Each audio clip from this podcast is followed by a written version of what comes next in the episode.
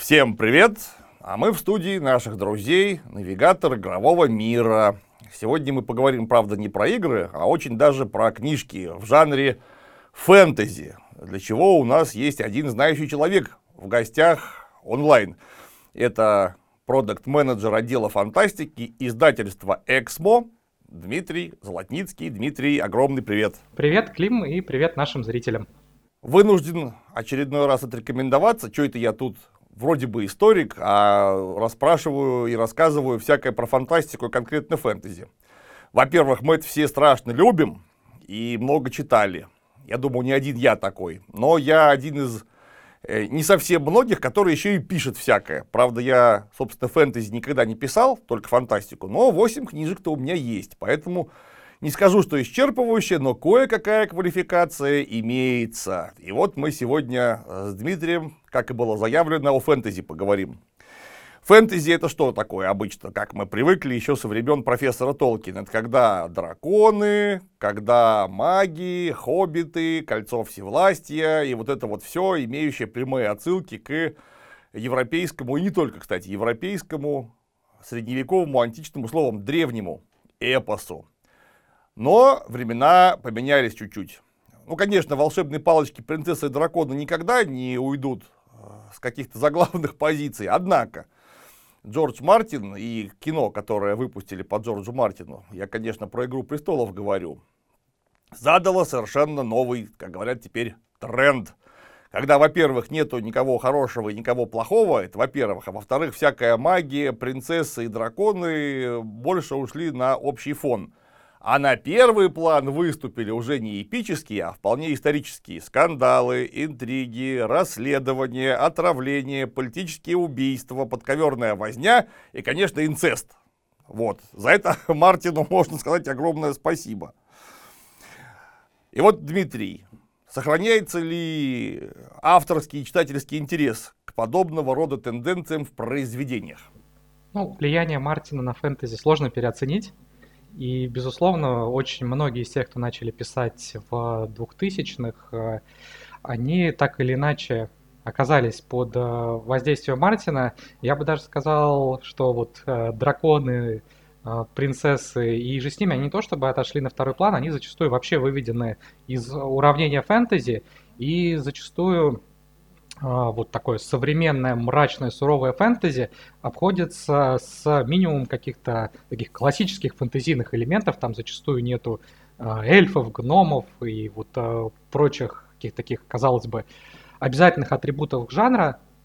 Там есть люди и какие-то достаточно привычные для как раз исторического, например, романа проблемы вроде борьбы за власть, вроде политических интриг, а, вроде конфликтов государств.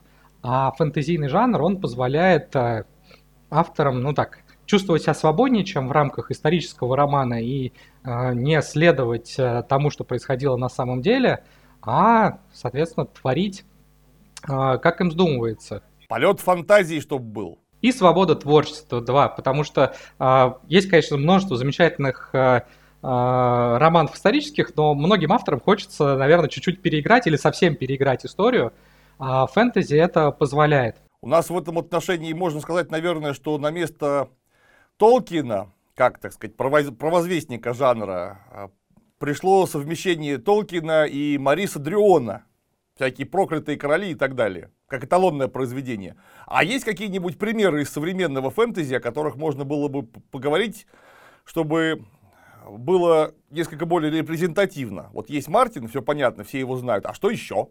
Ну, я из э, наших свежих новинок отметил бы э, «Правосудие королей». Тут э, интересно то, что автор по образованию и по профессии основной юрист, и он решил своего, так сказать, коллегу, правда, вымышленного, сделать главным героем – а, главный герой, а, которого на Западе критики сравнивают с судьей Дредом, он служит империи и обладает практически неограниченными полномочиями, странствует по провинциям, по различным регионам и расследует преступления. Его зовут Конрад Ван Вальд, и э, с небольшой группой помощников он э, убийства, какие-то э, другие правонарушения, которые происходят по всей империи, должен раскрывать А, и а, у автора получился такой сплав детектива, с одной стороны, а с другой стороны фэнтези. У главного героя есть несколько магических способностей, которые, наверное, многим детективам хотелось бы заиметь. Во-первых, он умеет с помощью своего голоса а, принуждать людей говорить правду. Не на всех это работает, есть способы этого а, избежать, но тем не менее полезная способность. А другая, он владеет своего рода такой некромантией, а, может общаться с умершими, заставлять тихо раскрывать какие-то секреты, что, опять же, очень полезно в его профессии. И тут автор, с одной стороны, действует в каком-то смысле в традиции Мартина, потому что много политики, а, много интриг, много неоднозначных персонажей – а, при этом, если начинается история как такая достаточно камерное расследование где-то а, в глубокой глуши, а, постепенно это вот, вроде бы рядовое убийство подводит главного героя и читателей к нитям интриги, которые тянутся в столицу и явно в продолжении автора запланированной трилогии выведут на какие-то глобальные события.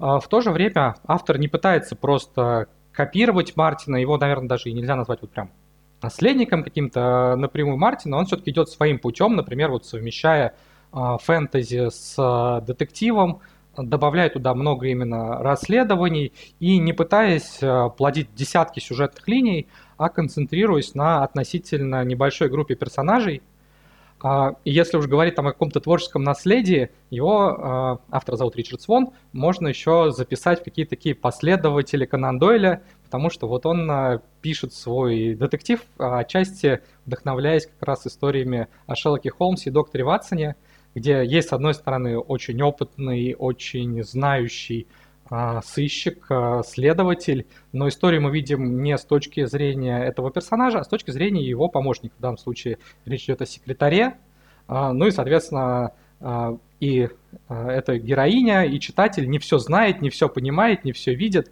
и мы, так сказать, ограничены в информации, что не получилось бы, если бы с точки, если бы повествование велось с точки зрения главного героя, как раз, который такой очень опытный и э, не одну собаку съел на различных расследованиях. Это интересно, потому что вот кем точно Мартин не является, если уж мы от него отталкиваться начали.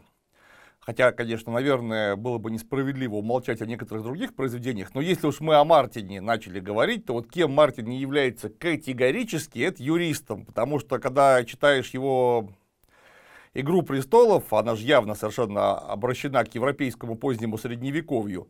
Я историк-медиевист по основному образованию. Ты понимаешь, что вот половина того, что там рассказано в европейском средневековье, просто с точки зрения тогдашней юриспруденции случиться не могло бы в нормальном случае вообще. Надо будет это ваше правосудие королей усвоить. Я, признаться, даже про него не слышал. Ну, тут, кстати, а, немножко другая эпоха. Тут скорее а, не а, уже средневековье, а такое эпоха раннего нового времени.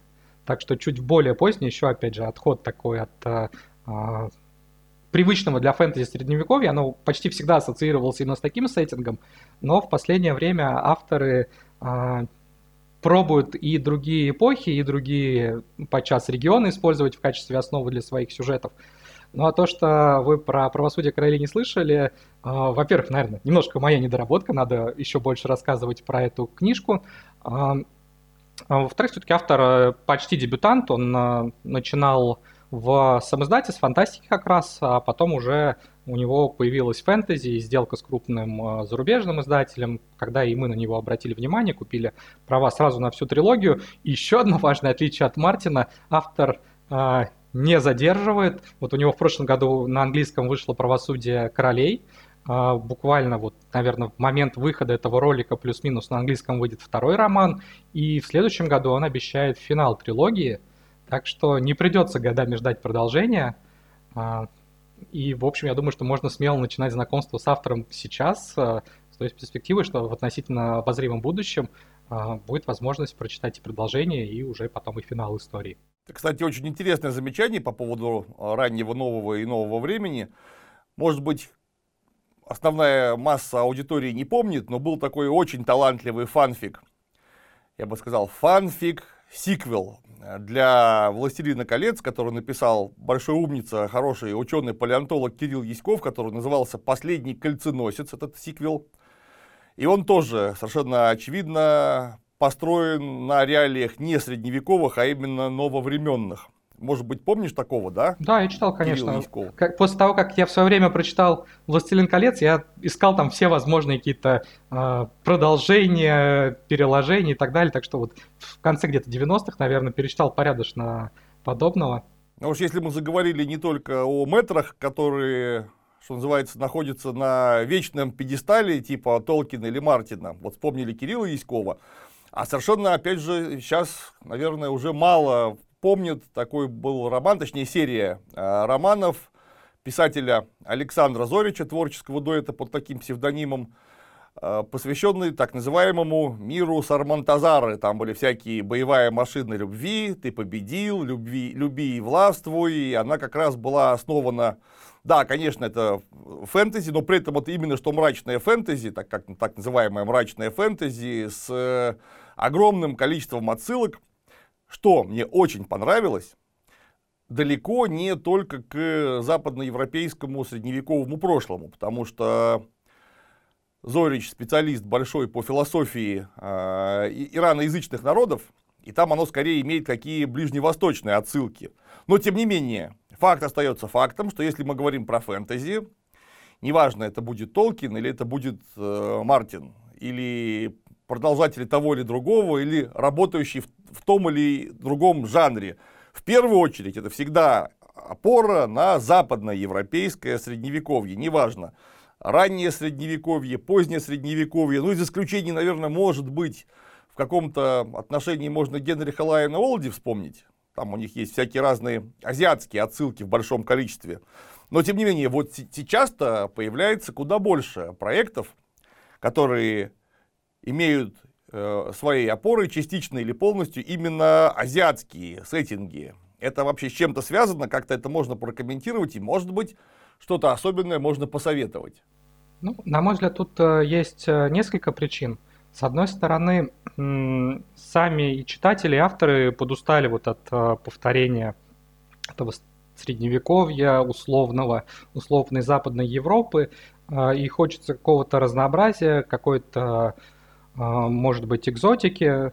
А, с другой стороны, в ну, фэнтези, в англоязычное за последние годы пришло достаточно много авторов, а, то, что называется, из диаспоры. То есть они не там, китайцы или японцы или выходцы из других азиатских стран, там Кореи, может быть, они, их там дети или внуки.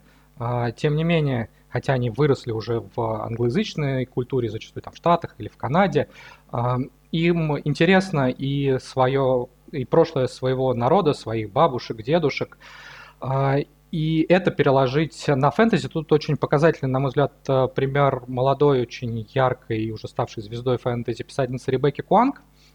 Она начала писать, э, когда гостила у своих бабушки с дедушкой в Китае. А, Ее, соответственно, бабушки, дедушки пережили, понятно, что тяжелые времена и культурную революцию, и Вторую мировую войну. А, и Куанг поняла, что, во-первых, вот ее а, знакомые, друзья на Западе об этом почти ничего не знают. И ей захотелось отобразить в литературе вот то, что происходило с страной ее предков а, и с ее семьей, а, но в какой-то момент она осознала, что если она пробует писать вот что-то именно историческое, основанное на рассказах а, бабушек, дедушек, это оказывается слишком болезненно. И поэтому она отказалась вот от своей первоначальной задумки и начала писать фэнтези. Причем фэнтези, где там совмещает достаточно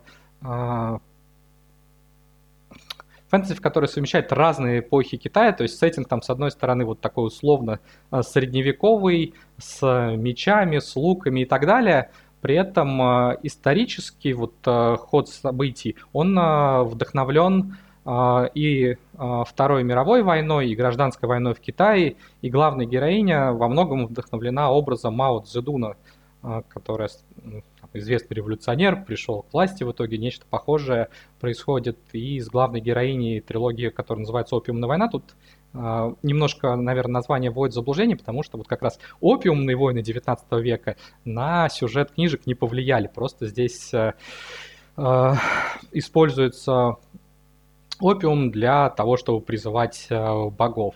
А с точки зрения истории, тут э, вдохновлено именно вот э, событиями, которые происходили в 20 веке. А вот тут нужно вопрос задать. Ты говоришь о э, опоре на, в том числе, китайскую гражданскую войну. А имеется в виду какая гражданская война? Вот то, что начинается с Синхайской революции 1912 года, или то, что было после Второй мировой с Гаминьданом? То, что после Второй мировой войны, то есть тут как раз последовательно первый роман, который называется «Опиумная война», он отчасти вдохновлен событиями Второй мировой. Тут даже есть такой магический аналог бомбардировки Хиросимы и Нагасаки, а, хотя обстоятельства другие, ну и, соответственно, не, не бомба, а магия к этому приводит. Хотя, наверное, чуть-чуть поспойлерил тут.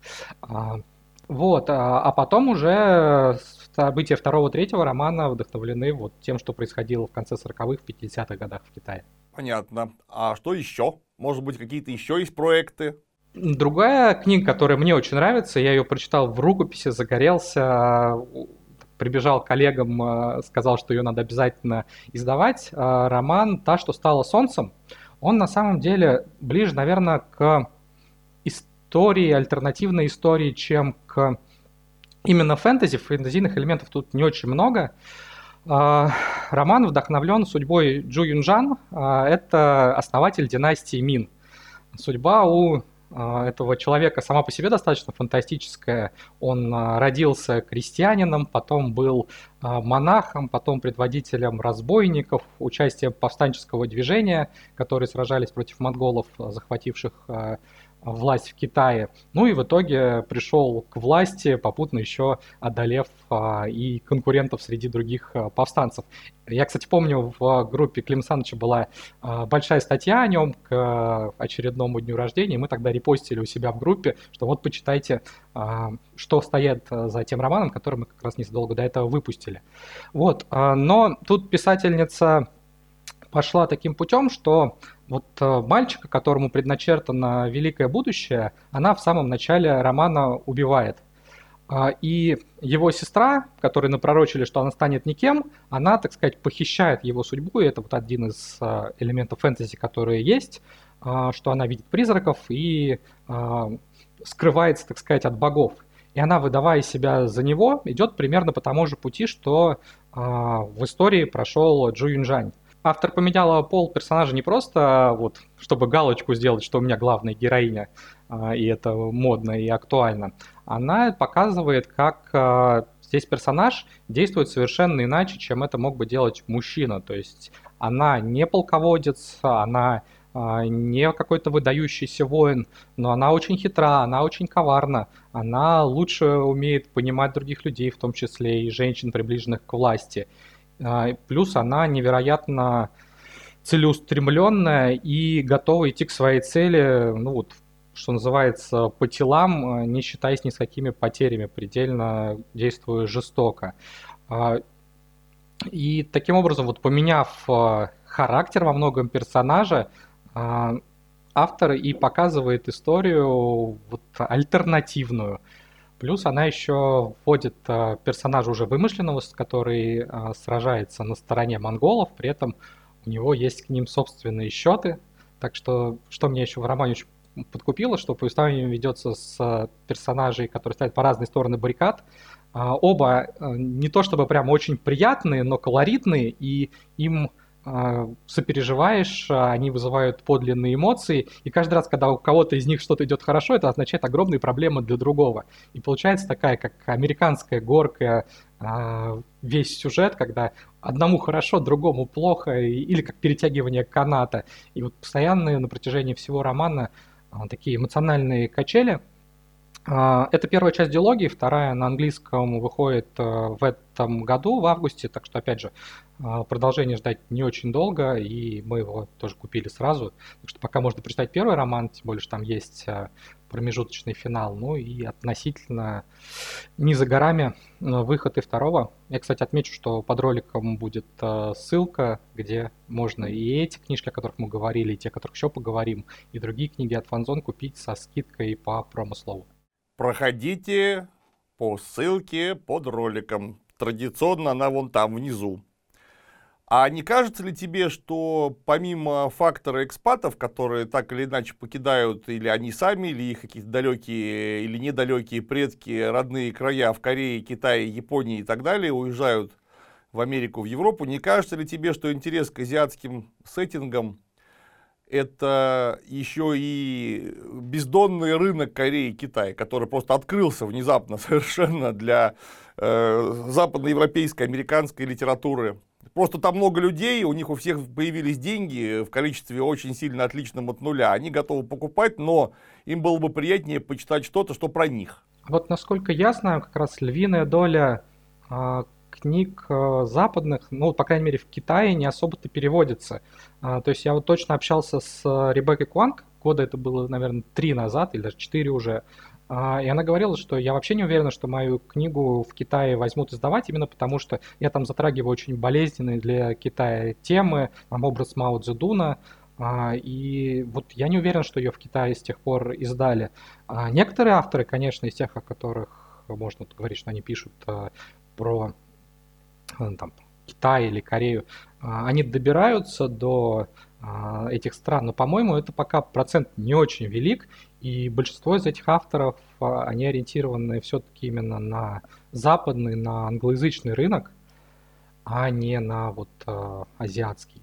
В Корее есть другое, что сейчас из Азии как раз большое количество авторов, которые именно непосредственно там, китайязычные или кореяязычные или японоязычные, они стали активнее издаваться и на английском, и у нас. То есть есть на Западе большой интерес к этой культуре, и вот уже появляются и авторы, которые оттуда, ну там один из ярчайших примеров, не фэнтези, а фантастики, это Люци Синь, который прогремел по всему миру сейчас аж три экранизации, там две уже выходят, одна готовится.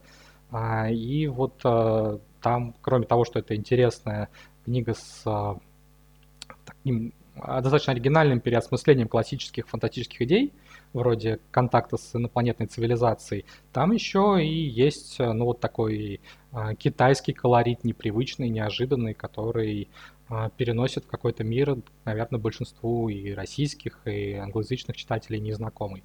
Ну, на самом деле, касательно задачи трех тел, я бы все-таки, наверное, с изрядными оговорками, но первый том я бы все-таки больше отнес в жанр фэнтези, нежели фантастики, потому что уж больно там допущения э, такие, которые для твердого НФ все-таки, на мой взгляд, слишком смелые.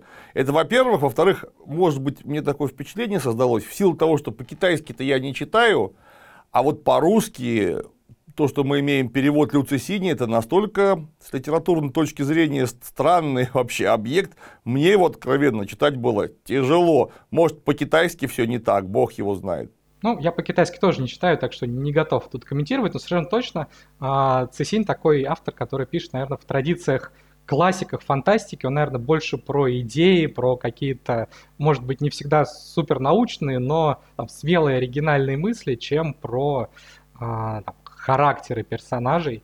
Возможно, вот а, с этим связано то, что его так. Мне просто э, что резануло очень, потому что я все три тома-то прочитал, в силу того, что это такой топовый сейчас считается автор, а у него они очень слабо связаны не только сюжетно, они логически, они сюжетно, конечно, связаны, они логически очень странно связаны, и мне, конечно, показалось данное произведение странным. Я, конечно, грешу на, на то, что перевод как-то подисказил изначальный замысел, ну, бог его знает. Опять же, по-китайски я не читаю, зато посмотрел четыре уже, кажется, серии этого мультипликационного полнометражного сериала по поводу сдачи трех тел. Сериал очень не стыдный, доложу я вам. Если вдруг захочется посмотреть, есть чего посмотреть, так сказать, глазами. Только я тут предупрежу, что он, э, что он не совсем по задаче трех тел, он по второму роману, по темному лесу. И вот секреты, которые есть в первой книжке, вокруг которых во многом интрига романа построена, а, они здесь в экранизации там, с первых минут раскрываются. То есть если вы книгу не читали, то лучше начать с нее, иначе вам э, мультсериал достаточно много проспойлерит прямо сходу. Но мы вернемся, тем не менее, к фэнтези. Потому что, конечно, мы очень любим такое мрачное, темное, Мартина подобное фэнтези, такое это неожиданное было для всего фэнтези мира открытие, что оказывается вон а как можно. Но ведь как мы начали в самом старте нашего диалога, эльфы, драконы, гномы, волшебные палочки, темные магии и прочее, прочее никогда не покинут нас. Как когда-то говорил э, наш хороший знакомый, к сожалению, покойный ныне Гарри Гаррисон, что большой черный звездолет будет кормить писателя-фантаста вечно. Точно так же волшебная палочка, маг и принцесса будут кормить писателя фэнтези, на мой взгляд, тоже вечно. Что-нибудь есть такого нынче свеженького, где не было бы главного упора на политику отравления, инцест, войны, предательства, а вот именно на магов, эльфов, колдунов э, и прочее. То есть такое, то, что называется классическое, высокое фэнтези. Про древние артефакты. Ну, даже высокая фэнтези в какой-то степени, а, естественно, там, реагирует на то, что в жанре происходит в целом. И мне кажется, найти книжек, где не было бы достаточно много там, какой-то политики, жестокой борьбы за власть, сейчас сложно. Но если хочется книг с оригинальной магии, где ее много, где а, куча персонажей ею владеет, где вовсю идут боевые действия с использованием вот сверхъестественных сил, а, где те же самые артефакты играют большую роль, то такое, конечно, выходит. С одной стороны, я мог бы отметить э, Теда Уильямса с его огромным циклом про светлый арт. А, Уильямс в какой-то степени был такой предтечей Мартина и переходным мостиком от а, традиции Толкина к, соответственно, а, «Игре престолов» уже. Он писал на рубеже 80-х и 90-х, и с одной стороны у него были вот такие классические элементы вроде сироты, который отправляется раскрывать секреты, искать артефакты из полной безвестности и приходит к какому-то высокому положению. Есть вот и пресловутые поиски артефактов, и а, там, определенное явное зло, которое надвигается на человечество. Но в то же время автор очень много внимания уделял и политике, и старался показывать неоднозначных персонажей. А, и а, у него вот психология прям проработана была очень на высоком уровне. И сам Мартин не раз а, говорил, что из вот фэнтези цикл про светлый арт был одним из его источников вдохновения, как раз продемонстрировавший, что в жанре, который, ну вот, наверное, в 80-х казалось, что полностью заполнен эпигонами Толкина, можно создавать что-то новое, интересное и необычное. И Уильямс после достаточно долгого перерыва, 20 с лишним лет, вернулся в свой мир с новым циклом. Сейчас э, выходит и э, продолжение той истории – действие которого разворачивается спустя несколько десятков лет. А, и он пишет еще такие самостоятельные романы в этом же мире. А, то есть тем, кому хочется почитать что-то, с одной стороны, в традициях Толкина, с другой стороны, ближе к современности, я бы смело рекомендовал книги Уильямса. Тут начинать стоит с «Трона из костей дракона». Есть и современные авторы, которые предлагают много магии, много приключений. Для меня вот открытием последних лет стал а, бренд Wix, у него, а, наверное, такое главное допущение. В его мире магия работает на основе света. Большинство тех, кто ее могут применять, они а, один-два только цвета могут использовать. У каждого из цветов есть и свои возможности, и, так сказать, характер, предрасположенность. И раз в поколение рождается призма, который, во-первых, может использовать все цвета, во-вторых, а, ему не нужно видеть источник а, там, своего цвета, а, чтобы его использовать, он просто внутри своего глаза может преломлять свет в любой ему нужный в данный момент цвет и его использовать. В цикле одним из главных героев как раз выступает актуальный призма, который в свое время успел наломать очень много дров и теперь пытается, соответственно, исправить свои былые ошибки. Тут еще важный момент, что использование магии у Брента Викса приводит к тому, что а, герой достаточно быстро а, он физически и психологически себя изматывает, и мало кто из извлекателей, так называемых, а, доживает а, больше, чем до 40 лет, то есть у них у всех время ограничено, а у призмы особенно. И тут событие начинается с того, что он узнает о существовании у него незаконного сына, который нарушает такой хрупкий баланс сил, который есть в столице, назревает гражданская война.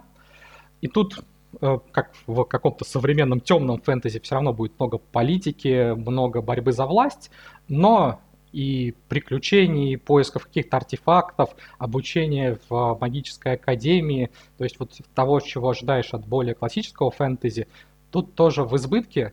Ну и заканчивая речь о Брентвиксе, чем бы я еще сказал, не подкупил, это обилием э, таких очень лихих, неожиданных поворотов. То есть уже в первой книге будет как минимум, наверное, 2-3 момента, когда ты читаешь такой, вот это поворот, вот этого я не ожидал. И автор удивляет э, по ходу цикла не раз и не два, при этом э, это не просто как чертик с табакерки или рояль из куста выскакивает. Ты когда видишь какой-то такой поворот, ты обдумываешь то, что автор рассказывал раньше, то, что тебе показывал, и понимаешь, что вот в намеках а, уже звучало, что эти ружья были развешаны заранее и просто ждали того момента, когда должны выстрелить. То есть вот это, по-моему, отличная работа с а, сюрпризами, а то бывает так, что вот просто на тебя их вываливают, и ты понимаешь, что они не были подготовлены, просто в какой-то момент а, у автора новая идея появилась. У Туикса не так, прямо чувствуется, что а, все продумано было заранее. Это пятитомный цикл, пока у нас вышел только первый роман, мы сейчас готовим к изданию второй. Будем следить. У меня за последнее время такие были открытия. Они, конечно, ни для кого не открытия, но я человек унылый, и до меня все доходит из этого мира с большим запозданием, очень часто случайно. Это, правда, я не знаю, книжки есть, нет, цельнометаллический алхимик, я смотрел частично. Ну, по-моему, там, по-моему, там манга первоисточник, если я не ошибаюсь. Боюсь ну, Скорее всего. Не специалист, но мне кажется Ск- так. Скорее всего. Там такое интересное совмещение фэнтези и стимпанка. Прям я даже как-то порадовался. И Аркан, который у нас, конечно же, шел как Arcane. Аркан, друзья мои, это так называется магическое заклинание. Поэтому никакой не Arcane, он по-русски будет просто тупо Аркан. Там тоже настолько неожиданно вывернули стимпанк, фэнтези, магию вместе и нарисовано, прямо скажем, очень недурственно, что несмотря на какой-то слегка э, на подростков рассчитанный э, сюжет, оно мне прям неожиданно зашло. Ну, кстати, это Хорошее можно отметить получилось. как и своего рода такой мини-тренд в фэнтези в современном. А, вот порой авторы не основываются на какой-то конкретной эпохе, но тем не менее добавляют в фэнтези, например, уже огнестрельное оружие и а, какие-то технологии примерно 19 века. У того же Викса у него там уже вовсю используются мушкеты и вот такое раннее огнестрельное оружие. И достаточно много авторов, которые вот, а, опять же, отходят от классического средневековья, добавляя какие-то элементы других эпох.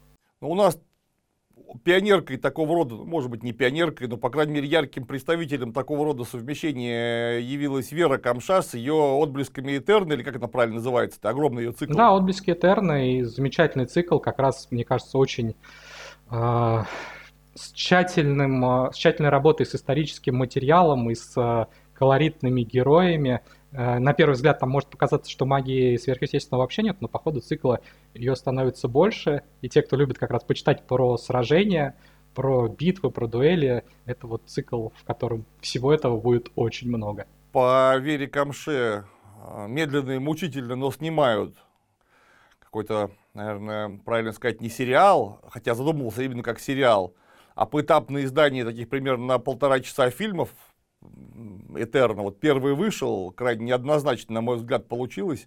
Кроме, кроме потрясающе сделанных костюмов и такого материального антуража. Вот материальный антураж там прям на твердую шестерку, даже не пятерку.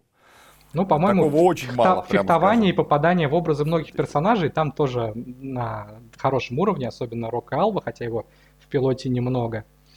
Там, в общем, с этим тоже есть успехи. Успехи есть. Будем посмотреть, что получится у продюсера Евгения Баранова, моего хорошего товарища, дальше. Всяческих успехов. Будем за вашими творческими находками следить. Присоединяюсь. А, кстати, если уж мы про Веру Камшу заговорили, вдруг у тебя такая информация есть. То есть у нас-то тоже пишут. Наша-то фэнтези с фантастикой, она далеко не плетется в хвосте. Она местами даже впереди планеты всей кроме э, славяноязычных стран, вообще, ну, понятно, бывшего Советского Союза, может быть, сопредельных Сербии и так далее, куда-то наши-то авторы вообще двигаются, нет, их где-то переводят, читают. Про нас вообще знают, что мы тут такие что-то пишем, творим, придумываем. Ну, совершенно точно переводятся и на европейские языки, в Швецию, например, э, и э, в Германии, во Франции переводятся наши авторы. А, но я бы тут, наверное, отметил а, Марину и Сергея Диченок. Сергей, к сожалению, в прошлом году ушел от нас. А, вот они достаточно давно уже живут в Штатах, им, наверное, в этом смысле попроще. На английском издавались их романы, они были очень тепло встречены, особенно Вита Ностра, которая, наверное, такая одна из визитных их карточек. Она не просто переведена там и на английский, и на французский, и на другие языки. Она и премии местные получала, и отзывы от а, очень популярных блогеров. Так что, да, русскоязычная фантастика, фэнтези переводится, но в целом англоязычный рынок, он, конечно, такой достаточно закрытый для иностранцев, а, в силу того, что очень много своих авторов, и даже такая, казалось бы, суперзвезда, как Анджей Сапковский, он прям активно на английском начал сдаваться после успеха игр. До этого его там, англоязычные читатели, ну, только прям очень э, глубоко погруженные в жанр, наверное, знали. Сейчас он, понятно, что у всех на слуху, и благодаря играм, и благодаря сериалу Netflix. Ну вот если та же Этерна выйдет на э, западный экран, я думаю, что у книжек э, Веры огромный потенциал, чтобы завоевать и э, западную аудиторию, но пока все-таки, скажем так, Э, успехи наших авторов э, за рубежом они есть, но скорее исключение, нежели правило. Ну что ж, тоже будем следить больших успехов в вере. Она, к сожалению, стала, как Мартин и я, писать очень медленно. Это для фанатов прямо такая иголка под ногти. Все хотят узнать, что же там в Этерне дальше, а она что-то все не выпускает и не выпускает. Но я, кстати, отмечу, что вот буквально в эти дни, когда мы сейчас записываем этот ролик, а, у нас а, выходит сборник а, «Дети времени всемогущего». В него вошли работы Веры в основном в малой форме. Там есть один относительно небольшой роман к вящей славе человеческой и, по-моему, порядка семи или восьми повестей. И это законченные истории, то есть те, кто, например, с Верой, с ее творчеством не знакомы, хотели бы начать, но боится большого цикла, э, вот этот сборник, по-моему, хороший способ составить представление об авторе, тем более, что, опять же, это историческая фэнтези с опорой на различные эпохи, то есть тут есть и истории, которые вдохновлены античностью, и примерно Испании эпохи э, Инквизиции, и есть примерно 19 век. Ну, то есть это всегда какой-то альтернативный фэнтезийный мир, но параллели прослеживаются. То есть тут э, можно посмотреть, как Вера в разные эпохи переосмысливает фэнтези, э, и, опять же, в относительно небольшом формате, который, мне кажется, хорошо подходит для того, чтобы составить впечатление об авторе. Интересно. Вера, больших тебе успехов. Ты огромный молодец. Следим внимательно, опять же, за твоим творчеством. Местами даже не скажешь, что девочка писала что в наших устах огромный комплимент. Мне кажется, даже шутка, э, почти что, всегда не, не догадаешься, что писала женщина. То есть, если бы э, просто дать текст э, без э, обложки, без имени автора, я думаю, что практически никто из читателей бы не угадал. И наоборот, я знаю, что проводились такие, так сказать, вероэксперименты, когда, например, военную прозу Симонова знакомым а, подсовывала читать, которые говорили, ну что это за девочка, сопли какие-то писала, а это, в общем, человек, прошедший войну и видевший, ну, ее прям вблизи. Да. Наверное, будем как-то потихоньку завершать. Э, беседа интересная получилась, а завершать надо, на мой взгляд, всегда перспективами. Какие у нас перспективы, что нового интересного читателей – профессиональное сообщество и их всех вместе в новом году ждет, какие у нас тенденции, может быть, намечаются, что можно посоветовать и читателям, и, кстати, авторам, куда нос-то обратить свой. Ну, я прежде всего скажу про несколько книжек, которые у нас готовятся в течение года. И ну, мы в последнее время стали обращать внимание на авторов, которые не только как раз из более-менее привычных для нас Англии, Америки, все-таки основная часть переводного фэнтези и фантастики была оттуда. В последнее время начали обращать внимание на других авторов. У нас будет выходить фэнтези от индийского автора Гурава Маханти, темная, мрачная, эпическая история, вдохновленная Махабхарата. Это классический индийский эпос. Автор не стал напрямую заимствовать оттуда какие-то сюжеты, а, но вдохновлялся персонажами, которые там есть, конфликтами, которые там есть. И вот история Маханти это вот классически про то, как автор хотел найти то, что ему хотелось почитать, не нашел, и тогда решил написать сам. Маханти не скрывает, что он очень любит и Мартина, и Джо Беркромби, и Стивена Эриксона. И ему хотелось э, почитать вот э, фэнтези примерно в таком ключе написанное, но основанное на индийской мифологии. Такого не было, в итоге он взялся за перо сам. И в 22 году это, наверное, мое главное открытие. А, пожалуй, вот а, сейчас уже стало своего рода клише, там, такая-то игра престолов, все что угодно с ней сравнивают и на все лепят а, какая-нибудь молодежная игра престолов, китайская игра престолов, не знаю, какая угодно. Но Сыны тьмы, на мой взгляд, прям очень близкий аналог а, блистательной работы и с персонажами, и с а, материалом а, мифологическим, и действительно суровая история, многогранная, с множеством сюжетных линий, размах на большой цикл – ну, я отмечу, что его можно читать просто как фэнтези. То есть, если не знаешь индийской мифологии, то, в принципе, можешь особо и не понять, что это автор не все просто из головы выдумал. Но я когда читал, у меня прям регулярно возникало а, желание залезть в а, материалы и узнать, что же там было, так сказать, на самом деле с теми персонажами, которые заимствованы из мифологии. Ну и другой достаточно похожий пример. Это автор из арабского мира, его зовут Замиль Ахтар. У него э, роман «Стальные боги», который э, отчасти вдохновлен э, крестовыми походами, отчасти там есть еще лавкрафтовские мотивы, потому что до того, как взяться за фэнтези, он ужасы писал. Тут есть э, два главных героя. Один из них условно представляет западный мир он ведет свою армию на местный аналог а, Константинополя. А, другой персонаж представляет мир местный такой аналог арабского. Он был прославленным янычаром.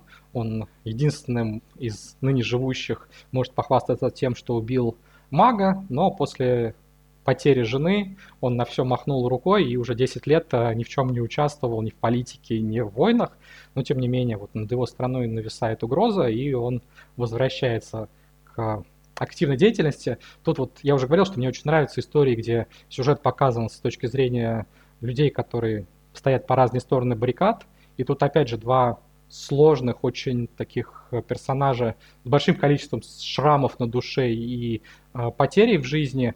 Э, каждый из них вызывает и сопереживание, и в то же время, но их не очень можно назвать приятными людьми. Ты поочередно следишь за событиями с точки зрения каждого. А, и это, конечно, делает а, сюжет повествования очень а, напряженными и драматичными.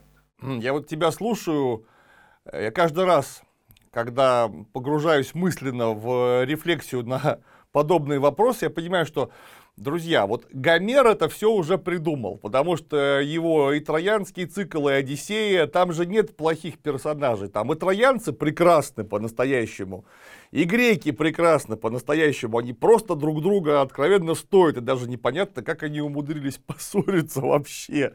Да, а и, кстати, про Махабхарату это очень интересно, что ты вспомнил, а, потому что я как раз а, хорошо знаю и очень люблю индийский эпос и мне все время казалось, что и Махабхарата, и Рамаяна это просто готовые вообще опоры для производства фантастического контента. Хотя, конечно, Рамаяна это самый популярный вообще в Индии сериал, который длиннее Санта-Барбара уже, кажется, раза в два, по-моему, не меньше. Боюсь соврать, то он уже точно длиннее, да.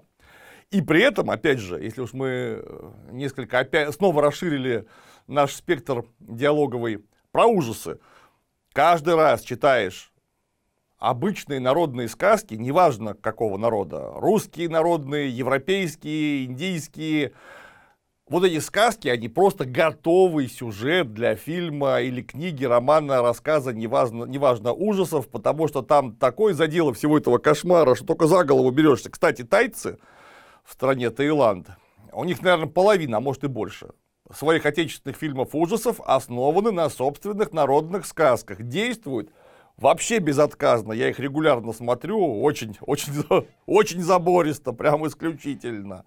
Да, поэтому про Махабхарату интересно. В случае с Замилем Ахтаром он как раз пошел немножко другим путем. Он не использует а, в, там, так сказать, хоррорной составляющей а, элементы из а, арабских мифологий. Он тут скорее вдохновляется лавкрафтовскими мотивами.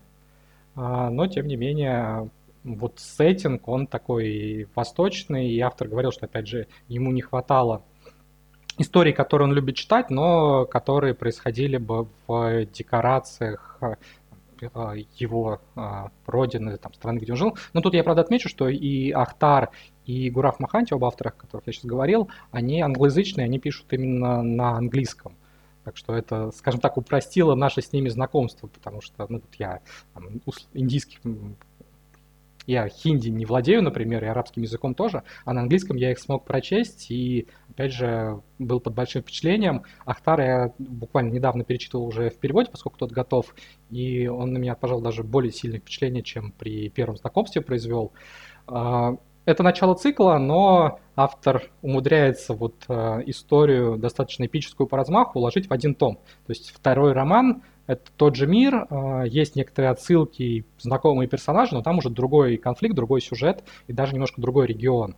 Сейчас он работает над третьим романом, насколько я понимаю, там тоже будет примерно по такому же принципу построено, когда мир уже знакомый читателю, но э, иной конфликт э, с новыми персонажами. Ну, я, наверное... А напомни еще раз, как он называется? «Стальные боги». Вот э, «Стальные боги» Замиль Ахтар, они уже достаточно близкая перспектива, его мы планируем весной выпустить.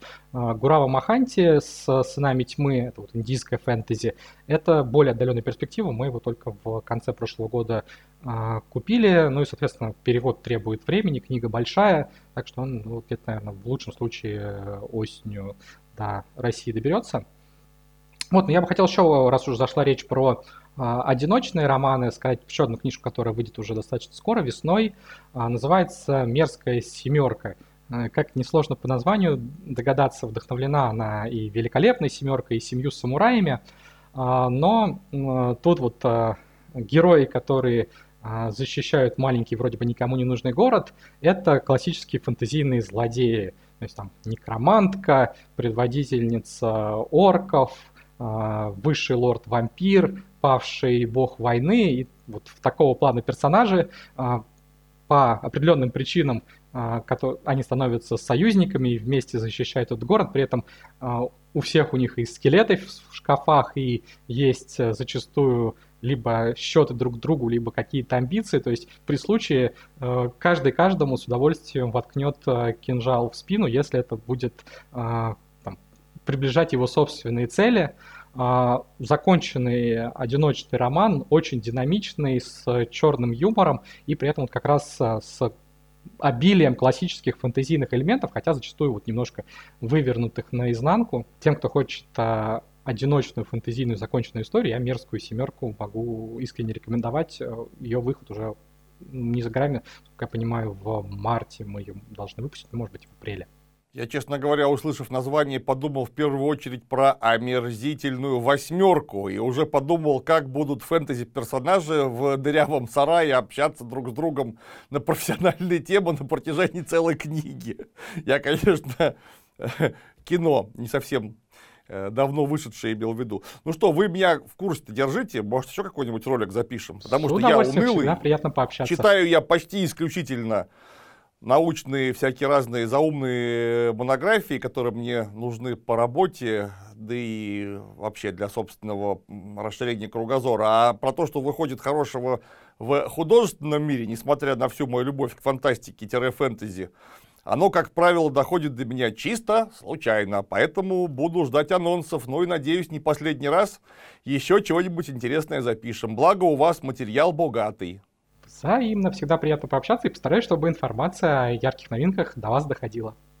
Как и для наших зрителей. Спасибо. Заглядывайте под ролик, напоминаю всем, потому что там есть у нас ссылка, которая даст вам доступ к книгам, которые мы сегодня обсуждали, и многим другим фантастическим и фэнтези книгам от Фэнзон. Там же есть промокод, при помощи которого можно будет получить скидку на самую разную литературу. Поэтому не щелкайте мышкой понапрасну, бегите под ролик. Дмитрий, огромное спасибо, рад видеть. Взаимно. Всем пока. Счастливо!